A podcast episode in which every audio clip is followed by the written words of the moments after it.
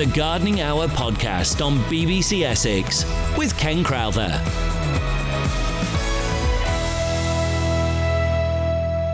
Hello, I'm Ken Crowther, and this is the BBC Essex Gardening Hour podcast. Don't forget, you can subscribe to this podcast on BBC Sounds.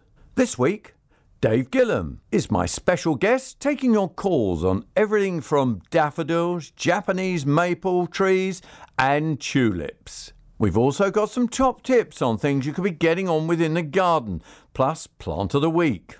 Not forgetting, of course, events around the county. We go straight to your calls, and this week we start with Chris in Braintree. Hello, Chris. What you got for us today? Uh, well, I'm inquiring about um, a rose which has kind of gone feral. it's in my poor old mum's garden. She's not too steady on her feet, and she can't see to it. Um, and I'm just wondering, um, what's the way, best, what's the best way to to deal with it? Because it's just gone so long and straggly. It's been there for years. It's it's really in a terrible state. Is it a? Cli- Um, is- I take it it's a climber or or a rambler then, or is it a bush? Um, well, it's it's um, it's hard to say because it's in, it's in, it's to, to give you an idea. It's um, it's probably stands about six foot tall, um, and it's uh, uh, sort of sprouting with various different kind of growths Sounds and like branches. a sounds like a bush Yeah. to me, doesn't it, Dave? Yeah, what it's would, just a bush Come on, that's then. What would you? I know been what I do with it. So Yeah. come on, Dave. What would you do with Get it? Get your loppers out.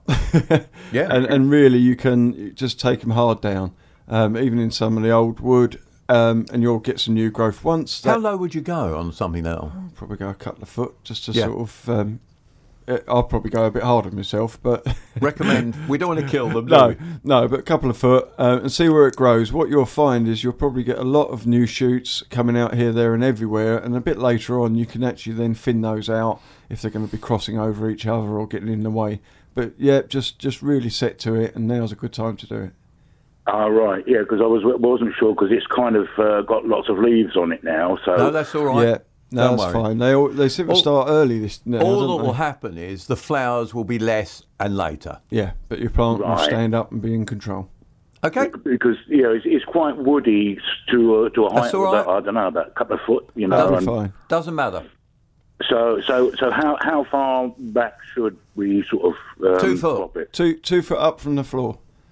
T- Two foot from the ground. Yes. Yeah. Right. Okay. And when you well, do it- nice and clear. And just what you said is yes, it'll look woody. Yes, you'll think, how the dickens can anything grow from that? You'll be amazed. Okay. Ah, right. Well, that sounds like nice, clear advice. There's Chris from Braintree who's given us a call on 0800 111 4041. Beverly in Canewdon. Hello, Beverly. Hello, Ken. Hello, Dave. Hello. Um, I've got a problem with daffodil leaves. um, the he- heavy wind and the frost seems to have killed the top uh, sort of two inches of the leaves. Um, the the daffodils also seem to be blind. I've had no no daffodils at all, but loads and loads and loads Of leaf. of leaves. Yeah. The blindness was a lot of that was due to last summer, wasn't it? Yeah, it was Dave? la- 'Cause last you've year, been- last summer. I'd just like to introduce Dave as a bit of a daily, a bit a dahlia expert, but also a bit of an expert on daffodils, narcissi, because you now exhibit them, don't Yeah. you? Right. Um, normally, flowers, no flowers this year is as a result of last year. Um, it got very hot, very dry, very quickly, um, and the bulbs just didn't really build up big enough um, to Yeah. develop the flower buds for this year. I, I think you'll find the the yellowing on the tips of, of the leaves is probably dryness. Um, daffodils love water; they absolutely love it. Not sitting in it, but like No. water to drink. draining through. Well, I, I do uh, water quite a bit because everything, all my garden is in tubs and troughs and, and what have you. So I do water a lot. Mm. So that that wouldn't apply that that they would thirsty. Um, I've kept the ground damp all the time.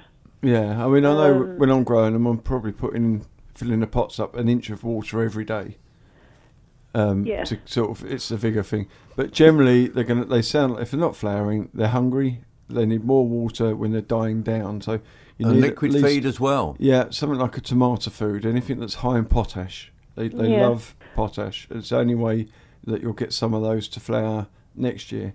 Have they Well, been in I- the pots I've for long? watered everything with uh, seaweed um, plant food. Yeah, you Uh, need a potash. Se- seaweed's a good stimulant, but it isn't uh, particularly high in potassium, And which see- is what Yeah. helps build up the bulbs. And see, it's on the leaf and not in the pot. You want Yeah. it in on the leaf because it's absorbed through the leaf into the bowl for next year. Okay. Yeah. That's really okay. important, isn't it, How many Dave? years have the bulbs been in the in the pots? Um, three or four. Right. So it's probably time to empty the pots. Um, Replant. you know, once the bulbs have died down, empty them, take out the biggest bulbs, and only put those back in the pots because that, that compost is probably pretty not not a lot of use now. It's pretty dried out, so um, or worn out. Well, I, I, I do renew the top inch or so of, of compost every year. yeah, it's the bottom Um, bit that that's important. And would you use John Innes, Dave? Yeah, John Innes, and I'd actually add a bit of grit. Bul- bulbs love water, but they love drainage, so it's a bit of a So sort John Innes number three, number three added and grit. and that would help Beverly and Canewdon, wouldn't it? But it is important to give them some nutrient. It's new, fresh soil, isn't it? They Yeah, just want they, to they run out of puff. run out of puff. Uh, Jack from Stanford-le-Hope. Hello, Jack. Hi, Ken. Good morning, Ken and Dave. Morning. Uh, it's just a, a quick question about uh, pheromone traps, moth Yep. traps on plum trees. Mm-hmm. Uh, my, both my plum trees are in full bloom, and it's it's just dying off now. And it, it says on the pack you put them in at the end of May. But Yeah. uh, I was wondering whether I should put them in earlier.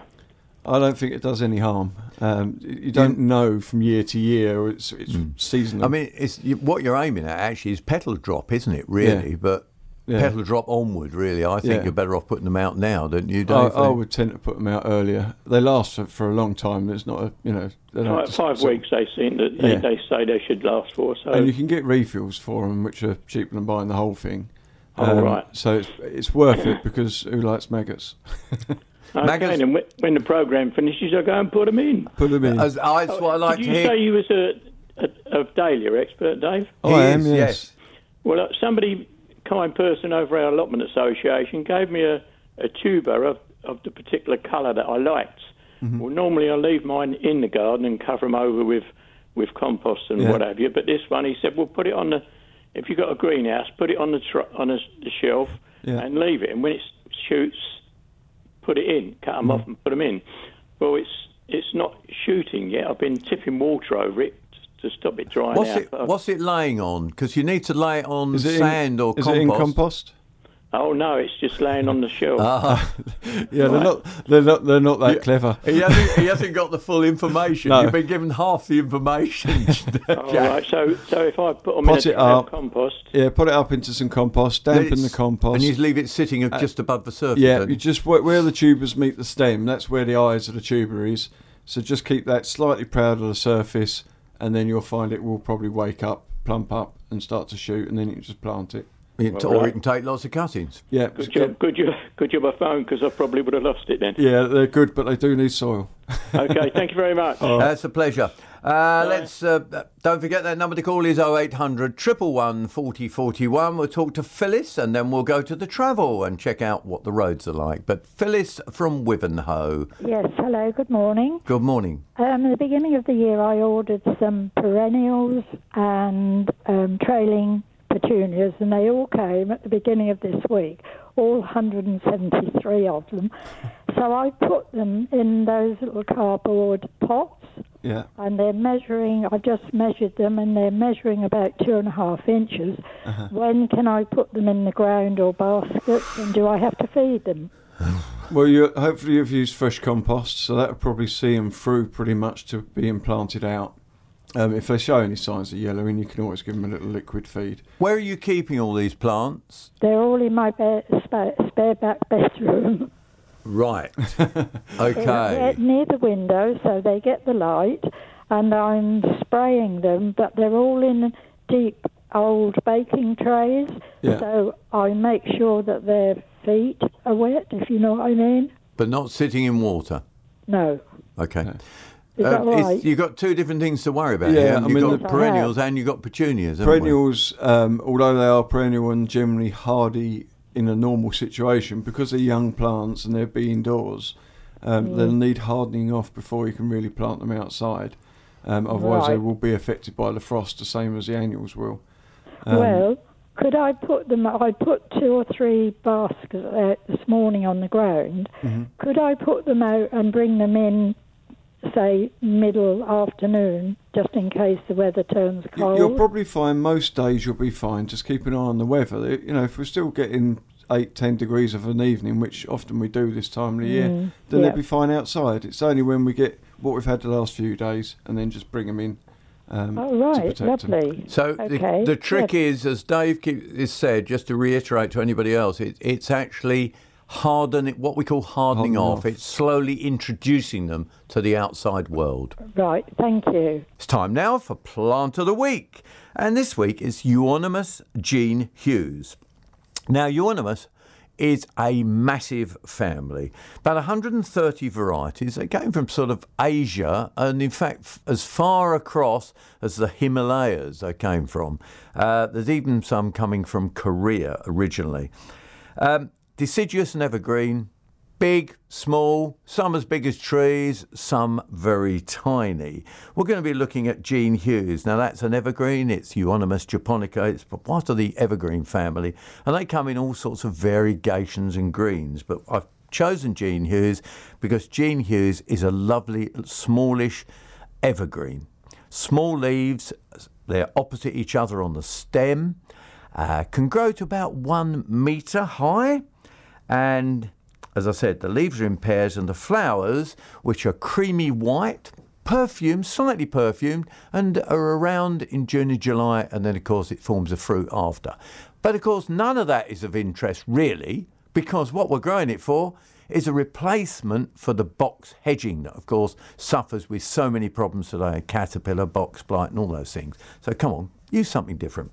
Um, so it's a great hedging replacement, and as I would I would say, you can keep it compact. You plant anywhere between three and five per metre if you're producing a hedge, and it's pretty tolerant. So I would say more tolerant than box. I'm trying to put you off box, aren't I? Well, remember it. Go when you go to your garden centre, ask for Euonymus Jean Hugues or something very similar because there are several that are similar to Jean Hugues. It's just Jean Hugues seems to be working well for a lot of people. They are Plant of the Week. And don't forget, a bit later on, we'll be giving you some of those events around the county that you can be going to. We're going to go back to the phones and talk to Beryl from Harlow. Hello, Beryl. Hello, Ken. Thanks for phoning. Um, I've got a lovely camellia. Yeah. Now, Christmas, I had a one flower came out. I know it was early, but it came out beautiful and flat. You know, like they usually do. All the ones now are just coming out, and they're going like a bonnet or a cup, and they're not opening nice and flat. I wonder if there was a reason. It may have been just that they haven't formed as well. Your your first one was was lucky. Um, Mm, I was they've really not looking formed- forward. I thought, oh, lovely if all of them are like that. Is this no, the- they're just sort of barely Is opening, and then Is this the first year you've no, had? no, I've had it some years. Oh, so it's always done its trick in the past, and it's not Yeah. in mor- It's not in morning sun, is it? No, no. Right. Okay. no. Just a couple of checkpoints. Yeah. Yes. I think it's last summer. Yeah, it's just camellias again, like a lot of fl- spring flowering plants, form their buds in sort of June, July, depending on the year of the Mm-hmm. yeah, previous well, that's when year. I'm careful with watering. I know they mustn't dry out and all that, and Yeah. I feed it. But you know, when I saw this first one, I thought, oh, lovely, it's going to be lovely this year. And the others have just come out or not coming out, and they're just sort of half There's nothing. opening. It sounds like they just haven't formed enough petal. I think the problem is a year like last year, it doesn't matter how much Water you watered it or looked after it. When they're getting 30, 35 degrees heat, you know, no plant enjoys it, however however kind you are to it. So Oh. it, it does seem to have be, and we guessed it probably would have start having effects coming through into spring stuff because it's just stress. You know, I, I wouldn't want to stand outside in that, that sun No, all day no, long, I and don't uh, think so. no matter how wet my feet were. So, and the important thing is, it's you say June. They reckon June. Keep feeding from June, Yeah. July, That's right through to right, September. Yeah. right through to September. Do that, as, and that's a reminder for anybody else that's got a camellia. Uh, mulch it, isn't it? Mm-hmm. Yeah, Dave? yeah, just trying to keep them moist, cool, and fed. But Yeah. sometimes Mother Nature gives us weather that we can't actually uh, control. Okay. Right, okay then. Thank you, Beryl from Harlow and Bob from Walton on the Naze. We're talking about forsythias with yourself, aren't we, Bob? You are indeed. Um, what it is, I've got a forsythia, Yeah. and I want to find out when to cut the cut it back, so that I can. Though usually those cuttings that I take off, which is the wood, this year's wood, I get then usually put it into the just put it straight into the ground and it grows. When when I when am I able to do that? After it's flowered or in the autumn? Yeah, it's, it's probably both, isn't it? You, Yeah, you could do both, couldn't Yeah. you, actually? I would say generally, you, Autumn would be the time for cuttings. Um, It so you can just poke them in the ground, somewhere Yeah. protected, as you say, and they quite often will root over the course of the winter. But there's a but, Hmm. isn't there? Yeah. But you could You could do some in the spring after flowering. after flowered, and you would always prune them after flowering. So you're going to have some spare bits of uh, Yeah. a stem when you prune it hard back, um, Yeah. and they're best pruned hard back, and have a go. You know, you'll probably find you'll get some root in the spring as well.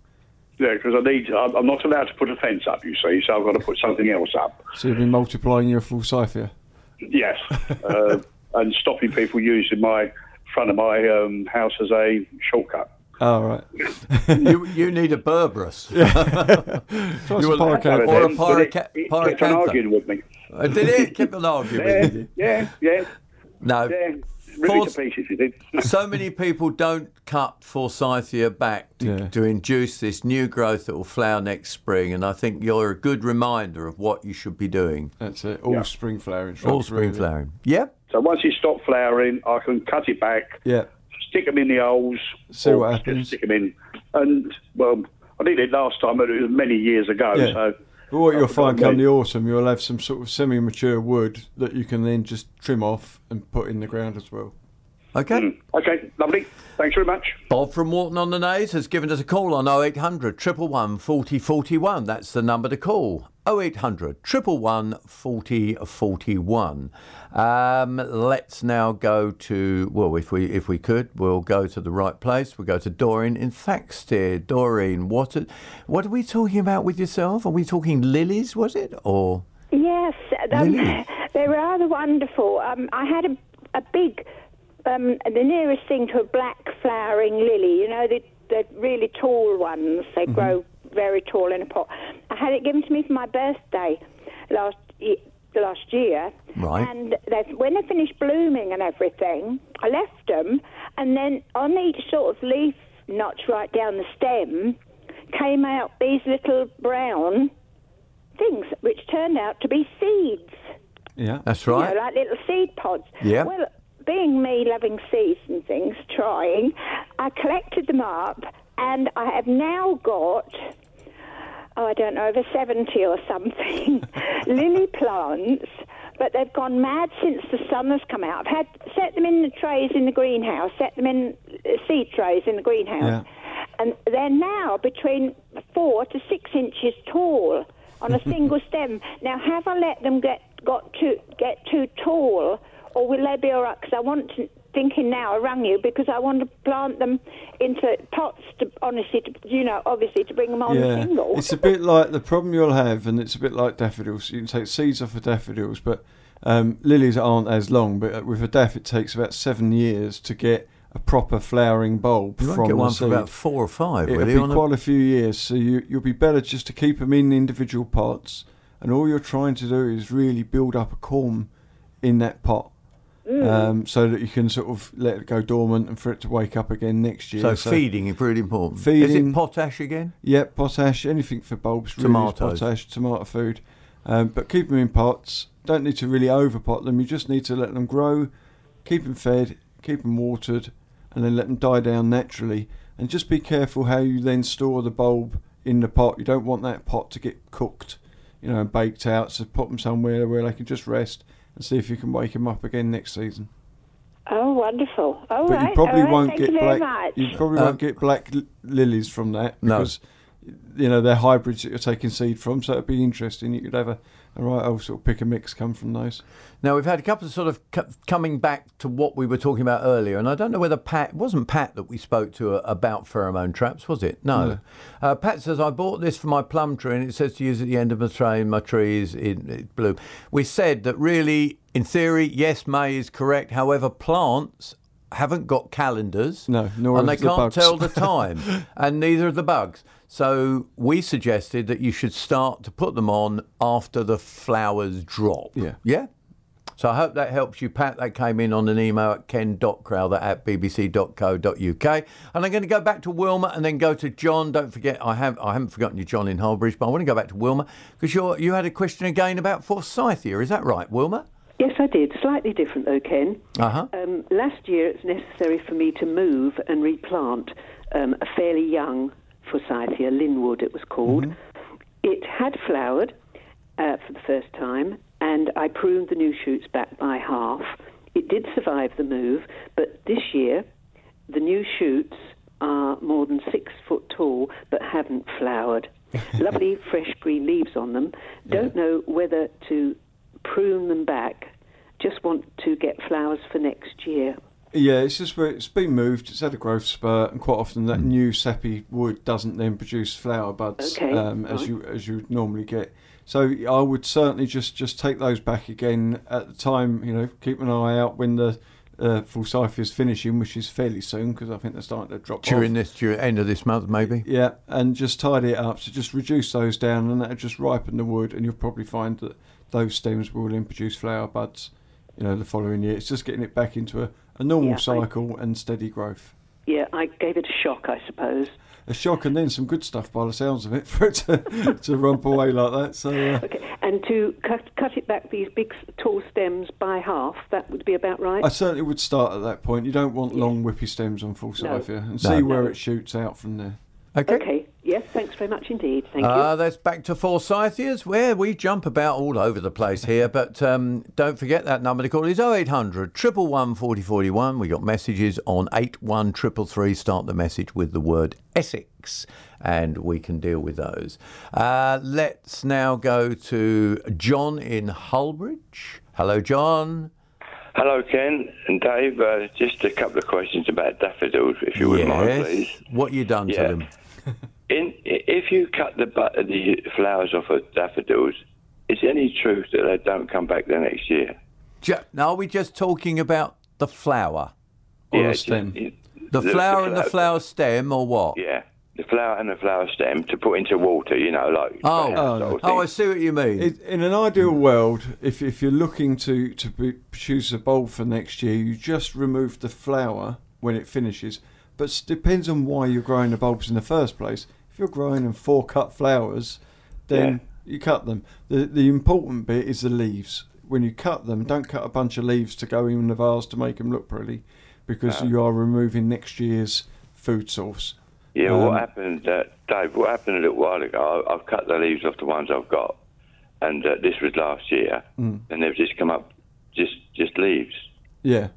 So it's it's if you only you can cut the flowers. I mean, when you're showing the daffs, it's a very hard job to show a daffodil without cutting it and taking it off to the show. Um, but we do leave we leave as much of the leaf there, and we try to keep them physically growing as Mm. leaves without the flower for as long as possible, because that will help Yeah. build up the bulb.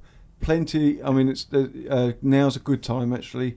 Um, you can get sulfate of potash, which is just a straight white powder. Um, Yeah. And if you scatter that around on the on the top of the soil about now and give them a drink, that will really help build up the bulbs for next year, and you should get flowers. Even the ones that haven't flowered this year, if they're looked after, then they should flower again next. Yeah, what is that? Potash? Sulfate of potash. You can buy it. Sulfate of It's, just, potash. It's normally got a picture of an apple on the front because it's used for fruit ripening as well. I Always remember, Okay. Yeah, I always remember John Negus, who I used to work with on doing question times around the country at different Mm. gardening shows, and John Negus used to call it sunshine in a bag because I know what he means. Yeah. Because it actually produces flower, it produces fruit. Yes. And so it, it- it- ripens and it enlarges. Yes, Yeah. and I thought it was a lovely description. I've never forgotten. You know, you used to wait for a question about fruit and flower, and you think, "Hang on, John's going to say sunshine, in a bag." Great character, John Negus, who's who still answers questions on the Amateur Gardening. Oh, right. Yeah, so there. Back to your gardening question in a moment, but right now on the BBC Essex Gardening Hour podcast, we've got some top tips on things you could be getting on with in the garden this week. Dave, what you got for us? Well, the sun is uh, The sun is getting- shining. and the days are getting longer. The clocks have moved forward, um, and the house plants and things like that will be starting to wake up. So it's a good chance to, to start increasing the watering now. We've probably kept them a bit dry over the winter, um, just keeping them ticking along. So start lifting the uh, water levels now in those. And then also, it's a good opportunity to pot them up into fresh pots, bigger pots, um, and, and tidy them up as well before the uh, spring and summer growth ahead. It'll soon be here. What's your What's your next one for us, uh, Dave? Well, uh, bamboos, they can get a bit out of control. they can indeed. They, um, so sometimes we want to divide them and lift them. Um, one, to have more plants, should we want to, but often it's just to reduce the clumps so that we haven't got them taking over an area or the garden. Mm, very so important. This time of year, we can get them dug up. It's quite a task. Quite often need a, a an old wood saw or something like that as well if you want to divide them. And you can just divide the clumps and replant into the same spot just to really freshen them up and stop them getting out of hand. So yeah, that's a good tip and something you should be getting on with. Thank you very much indeed, Dave. The Gardening Hour podcast on BBC Essex with Ken Crowther.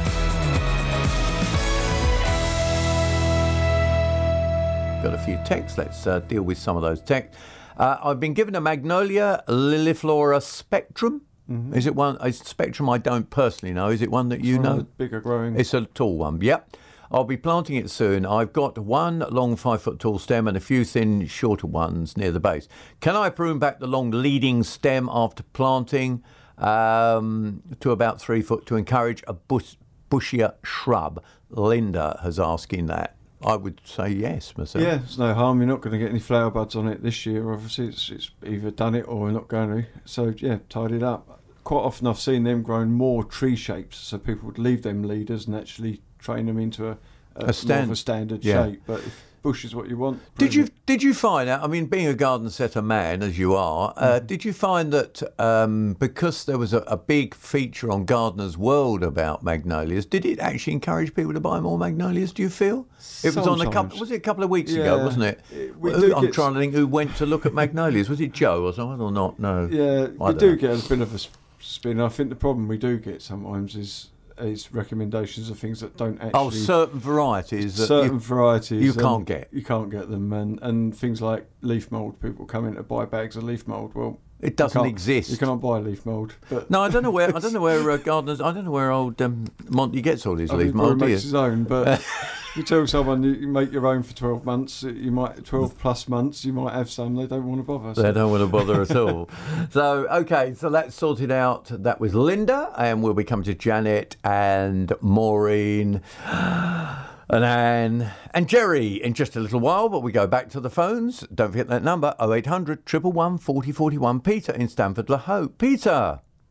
Oh, good morning, Dave. Good morning, Ken. Um, I've, I've, I've got a Japanese maple that um, is in need of repotting. It's about three years old and it's in a, a 16 inch pot at the moment on the patio. Um, I did intend to, to repot it now, but it's it's come out into leaf, quite a lot of leaf. They are. Will that uh, do it any harm if I was to repot it now? I I would probably do it. Um, and just be generally don't disturb the root ball too That's really important, isn't it? Yeah, um, because I think the it's winds that you could disturb it a bit, but having a plant that is probably going to go through good growth in another year, you know, in a pot that's probably a bit small for it, i that could be more detrimental than anything you do in potting. So prepare your pot, get the levels right, get it ready to go in, and just ease it out without sort of don't start tickling the roots around and messing about with it. Get it in back in your new pot and plenty of water when you first uh, pot it up. And I would use a, a, a John Innes ericaceous compost. Um, Okay. they don't desperately need it, but they seem to enjoy it. Uh, the ericaceous Yeah. part, but the John Innes, so you've got a nice soil-based compost which will help it from drying out and give it a bit of weight so it doesn't blow over so much. Okay then. And uh, should I mix in some slow release fertiliser with the new compost, or will it have Just put it on the top, couldn't yeah, you? just on the top probably because the the, top. the new compost will have fertiliser in it for about four to six weeks anyway. Um, so a bit of slow release to go with it won't hurt. Okay. Okay, brilliant. All right, I'll uh, I'll crack on with that then. Thanks very much. After after the programme, of course, Yes, Peter. of course. Say no more. On the other hand, he could listen to the BBC Sounds app and take it with him on That's his it. Do it tablet or his phone. right. Um, uh, an email. Emails come in. And don't forget, it's a reminder that we are now on the podcast giving out all information on gardening events across the county, gardens that are open, all that sort of thing, societies, clubs. But we need them two weeks in advance. You send them along to this email address that people are writing to right now ken.crowther at bbc.co.uk. Kay in has sent us an email and she says, um, given a blue mophead hydrangea for Mother's Day, six blooms on it, seven inches tall. Is it safe to plant it outside in the garden now? No. It isn't, is it? Now, it's interesting because I've got another one here that says, Dear Ken, I had a hydrangea for the Mother's Day. The leaves are falling off and the blooms are shrivelling. What should I do? It came from a prize winning garden centre, and that's from Sue Thrower. so we've got two on this, and I think I think it's hard for the average person to understand what those hydrangeas have been done. They Yeah. they're an indoor plant, aren't they? They're, they're They've a house been plant. grown as a house plant. They've gone through quite a lot of stressful stuff in the sense to, to get them pushed to flower. on, haven't they? They've been chilled and then pushed on to get through. So it's it's quite easy to to just yes they're hydrangea, yes they're normally tough and hardy, but not when they're out of their natural season. So the answer is this one. Let's go back to Kay that's on Yeah. the email there. Kay's one, if she sits tight, Just hold tight a little bit. May time, you May. could put it out. Yeah, plant it out, and it'll go through a season and naturally um, sort itself out and get into a normal flowering pattern. right? Um, the one that's yeah, then we've got a Sue. She's got the one with the falling off leaves, yeah, too wet, too dry, it could be too wet, too dry, too hot. Because and shrivelling leaves is, can be wet or dry. That's it.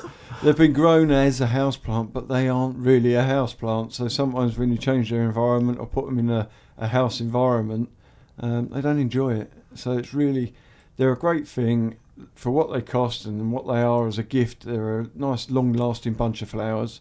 And if you've got a plant out of it at the end of it, then that's a that's a better deal than a bunch of flowers. But I think people forget that it is. Uh, you know, houseplants are a bunch of flowers that with an extended life. Yes. Yeah. Yeah.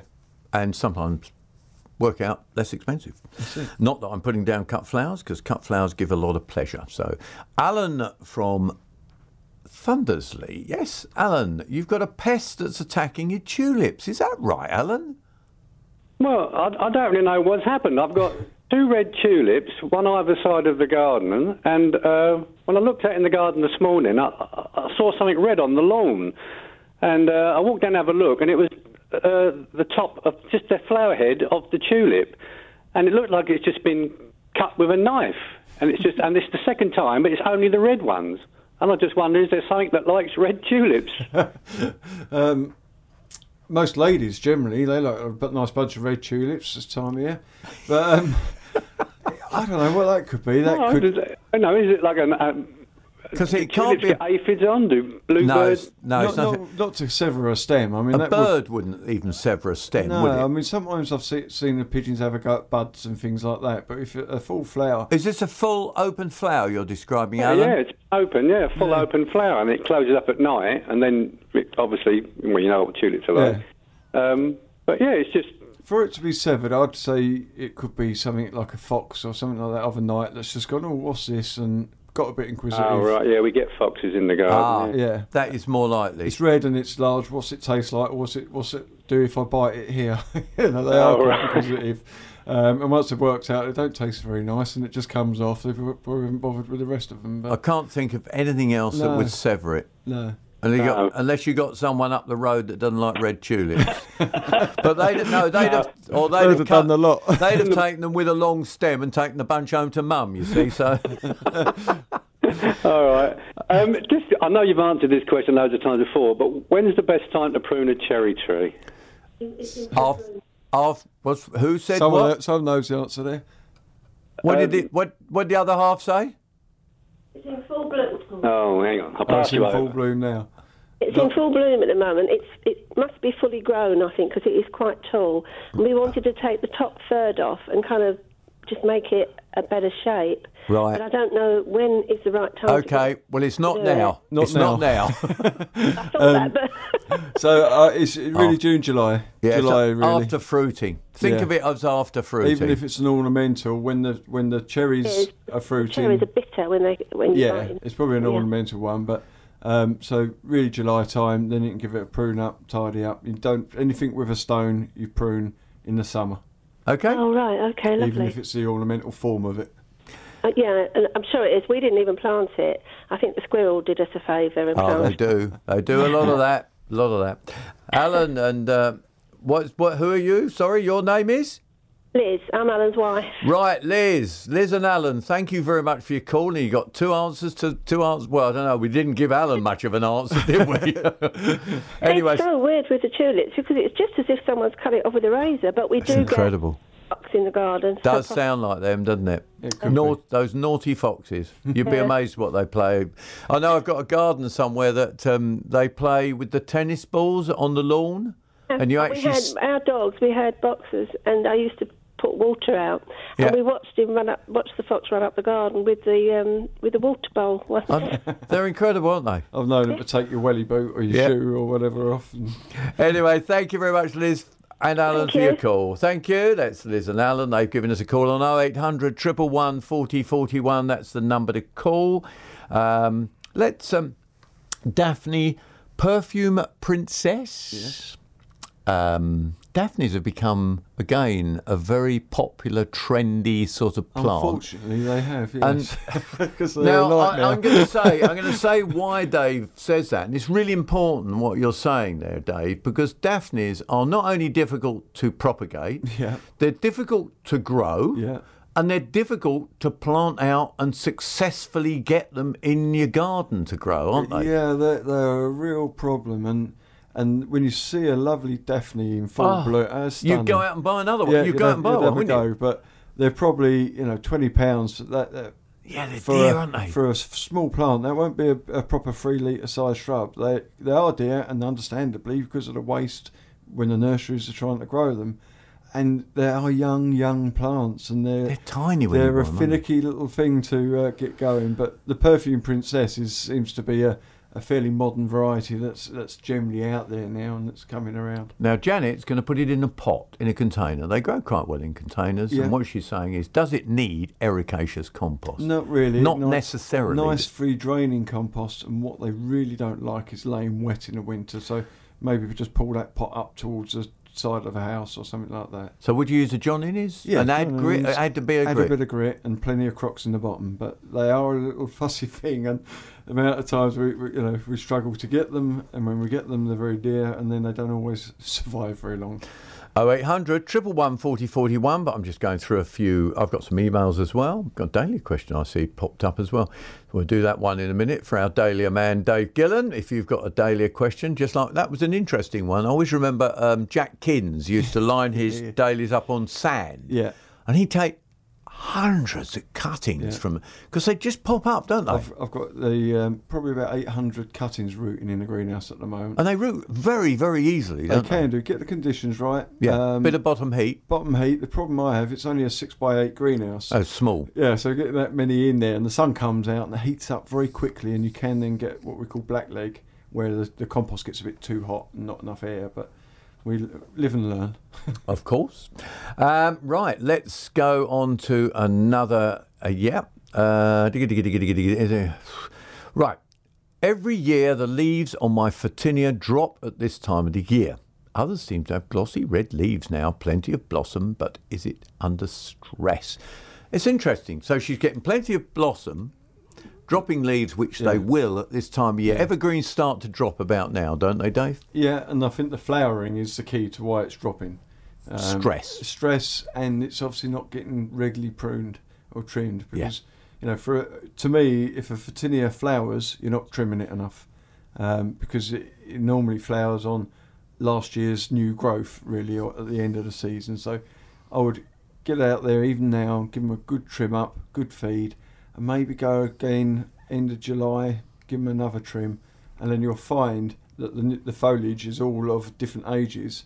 Otherwise, when they come into new growth, certainly this time of the year, all the leaves are old and they tend to shed them all before the new ones or as the new ones come through.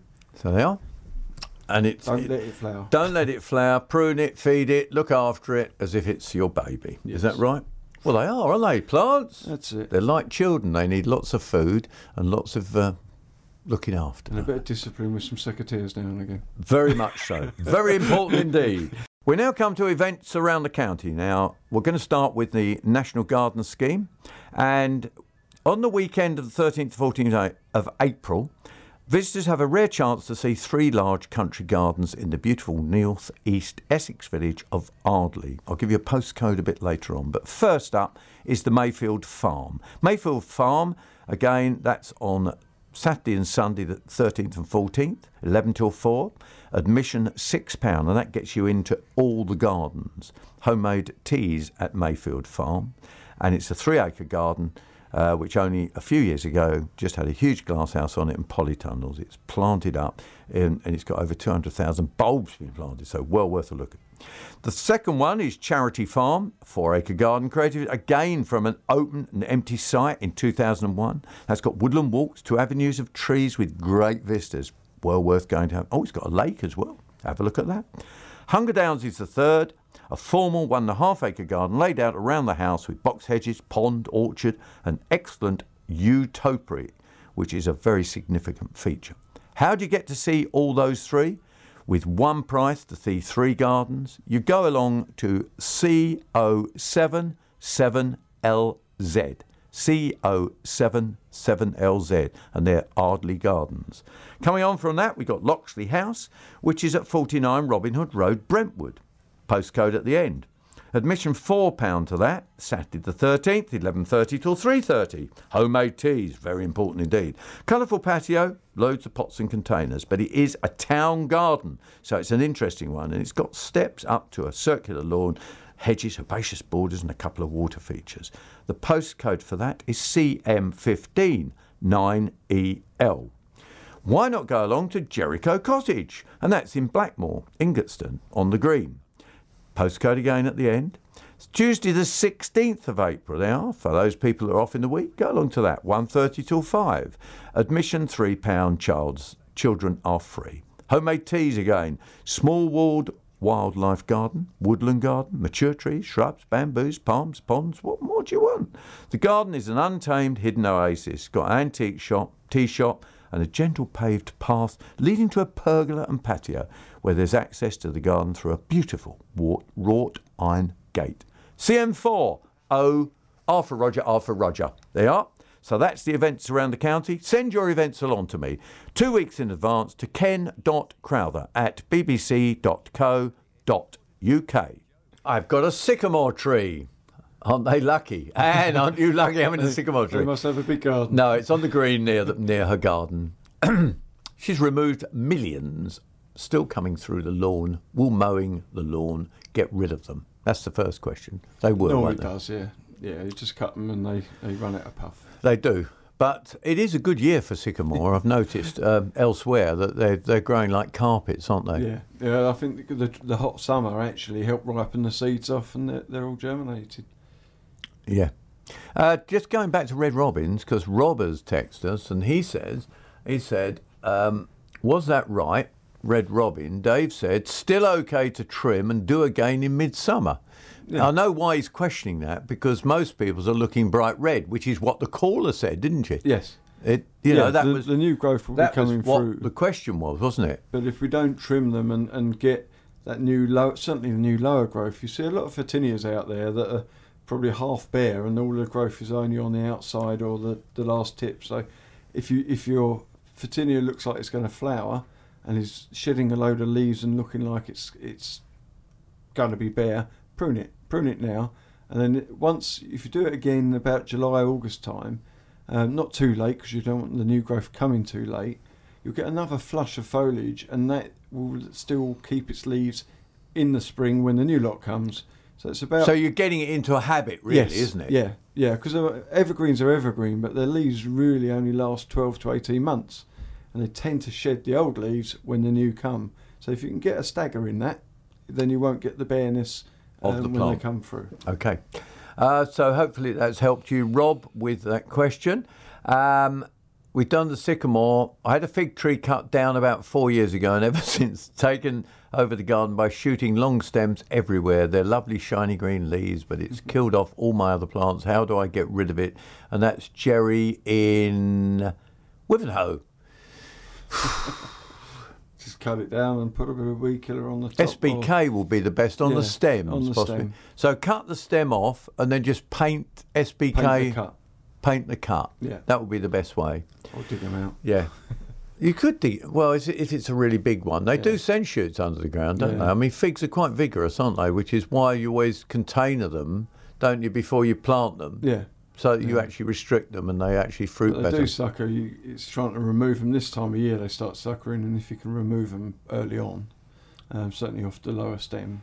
that's a good Okay. So don't forget, that's uh, the number to call is 0800 111 40 41. That's 0800 111 40 41. Um, that's the number to call. And um, I'm just looking. Another one. My wife asked me to ask you: Is there any way we can prolong the life of crocuses and snowdrops? So what? what do Flowering wise, Do you think or- it's flower, or do you think it's the life of? Well, sometimes crocuses will sort of run out of puff again, and it does. They revert back to where we were with with the daffodils. Um, you know, putting some feed down. It's a little bit harder with crocuses in the lawn because you know you start feeding the grass. The grass grows really quickly and it smothers over the bulbs. But um, plenty of water um, to keep the bulbs going, and if you can. Use a bit of, if it's on the lawn, I'd probably say use a bit of bone meal, bloodfish and bone, rather than sulphate of potash might scorch it if you put it straight onto grass. Yeah. Um, but as long as prolonging flower time, no, no. You all you can do is You're not going to do anything with it, it's are you? temperature. You know, the, the hotter it is over the period, the, the shorter they will last. Okay. Now, um, where did I? I thought I had a, a dahlia question, but I seem to have lost the dahlia question completely. Where, where's my dahlia question? I, I thought we'd better do a dahlia question because you're here. Um, hi, Ken and Dave. If it's your week, well, it is Dave's week, mainly for easiness. Age catching up, he says. We left a few dahlias in the ground, mulch covered with pot. As we are now in April, could we uncover? When do we start our dahlia tubers off, which have been stored? Obviously, we don't mean in the ground, just in a bag or a pot. And that's Maureen from Braintree. So let's just go through that because Yeah. people will. St- can you you still buy dahlia tubers at this time of year? and, and it's getting you know now if you're going to do it, uh, I would say do it now. Get on with it because um, they're going to take two or three weeks to to wake up, um, which is perfect. And you can then grow them on a little bit in the pot. By which time you're mid end of May at least before you plant them out. Um, so I would wake them up now. Yeah, if you've got them sitting in the shed or dormant, ready to wake up, set them into a bit of compost, windowsill, greenhouse, anywhere warmer than the average, um, and let them wake up. Then you can divide them. It's it's by the time new tubers wake up, you might struggle to take cuttings that will get going this year. Um, you need the cutting material there now. But the ones in the ground, I wouldn't uncover them yet because, you know, if they are shooting, you're going to expose any shoots. And then if we get a, a cold one, and we've had a couple this, this week gone that have just caught a few tender bits. Um, so I'll just perhaps have a look, peel it back, see if they're growing because you might need to add more mulch or a, a, an upside down bucket on cold nights or a bit of fleece to protect any new shoots that are coming. But I wouldn't expect to see too much growth quite yet. So they are. Don't forget that uh, you can uh, get good dahlia information from our dahlia man here. That's Dave Gillen. You can give us a call on 0800 111 40 41. I'll go back now with, as I said, dahlias.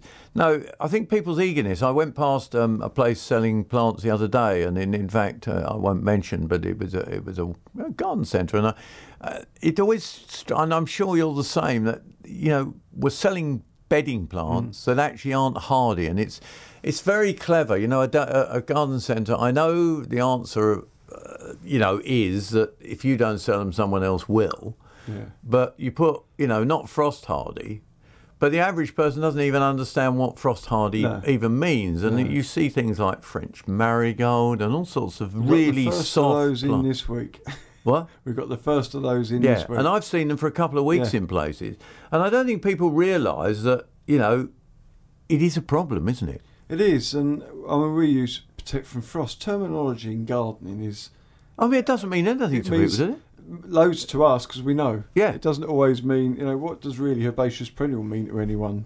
If you don't know Which what we just is- had a herbaceous perennial and then petunia, which are two different things Yeah. completely. So it is hard, but we, you, you say protect from frost. The problem is there are some people out there that, that gardeners that want to buy their basket plants and bits like that early, and they make up the baskets and keep them in a greenhouse to grow on early. And put fleece over when it's cold. That's it. And we've got the first of the tomato plants in this week. I know tomatoes. But you if think you've got a greenhouse and you want to Yeah. grow them, that's fine. But it's trying to differentiate. Someone saying, "I'm going to grow tomatoes," and there's a plant, so I'm going to plant it Yeah, outside. where I was, which will be nameless, it was quite interesting because I said, "Wow, look, you've sold loads of tomato plants because they were all empty spaces, you Yeah. see." And he said, "Well, hopefully, some people will be putting them in their greenhouse." He said, "I said, come on, you know that a lot of people will be putting them outdoors and expecting them to grow." Yeah. He said, "Oh, but they'll die and come back next week and buy more." Well, that isn't actually what gardening should be No, about, is no, it? We, no, we should be encouraging very people. clear protect from frost on on all of that, and try to talk to people, but unfortunately, There's not enough of you to go round, no, is it? no. But it's hard. You need to provide for those that that like the early tomatoes that have got the greenhouses that really want to get going on it. Um, but the danger is, yes, yeah, you know, you, some people that aren't as experienced might sort of fall foul to thinking it's time to plant them out. And it have is go. not. I mean, we haven't got any cucumbers in yet. We You refuse sure? to do that. Um, And French marigold must be one of the softest, isn't it? Is French well, marigold? we have got the first of the begonias. Oh, good goodness sake! Um, yeah, but they're basket begonias. you know, Yes, so again, but of course, begonias again must be soft. They're softer than French marigold. Yeah. But I mean, a French marigold will go black, yeah, slightest bit of that frost. happened on um, Wednesday night. Wednesday night. That we was. forgot to cover them up. Ah. And, uh, we had a nice few black black boxes of uh, marigolds. So Right, I'm back to the emails, and don't forget that we want to know your events around the county to put on our podcast. So this is the address, just as uh, Marina from Chelmsford has sent us one. Uh, well, it's not an event; she's got a question, but it's ken.crowther at bbc.co.uk.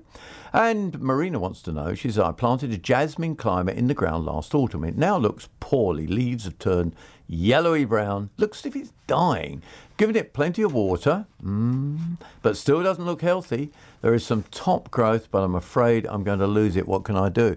Well, of course, they're not growing much No. early spring, so in fact, water that isn't the art.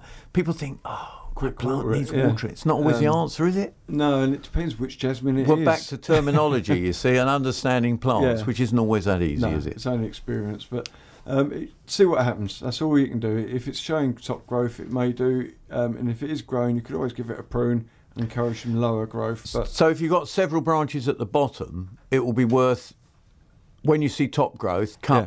one or two of them. just to get some growth from low down. But just I would sit back, let the season start, see what it is doing, and that it is on the way up rather than on the way down. And again, jasmines are another one that you've got soft varieties that are pretty well indoor plants, Yeah. and then you've got outdoor varieties which are a little hardier, And again, but they're some- not fully hardy, No, and some of the evergreen, the, the well, it's not jasmine, but the Trachelospermum, which we do call jasmine, will be losing leaves again this time of the year if it's an, the evergreen and it's had uh, some old leaves. So, without knowing exactly which one it is, it's a little bit hard to advise. But I would just sit back and watch. Well, when we were talking about Daphnes, you see, Mark sent in, and I'll read it. It doesn't say where he got them from, so I can read that. We bought two Daphnes, Perfume Princess, one of the front and one for the back. Both were about twelve ninety nine.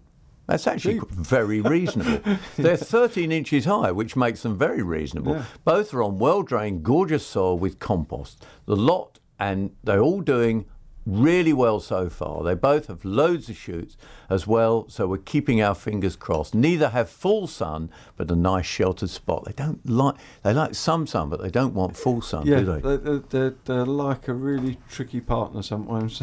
they're, like, they're like a little bit of everything and not too much of the sun. Oh, I like it. Thanks very much for listening to the BBC Essex Gardening Hour podcast. If you missed any of the answers to the questions we gave, you can download this programme and take it with you on the BBC Sounds app. Don't forget, if you have a gardening question for us, why not give us a call on 0800 111 4041 and be part of the programme. Every Saturday morning on BBC Essex from 11. Yes, it's gardening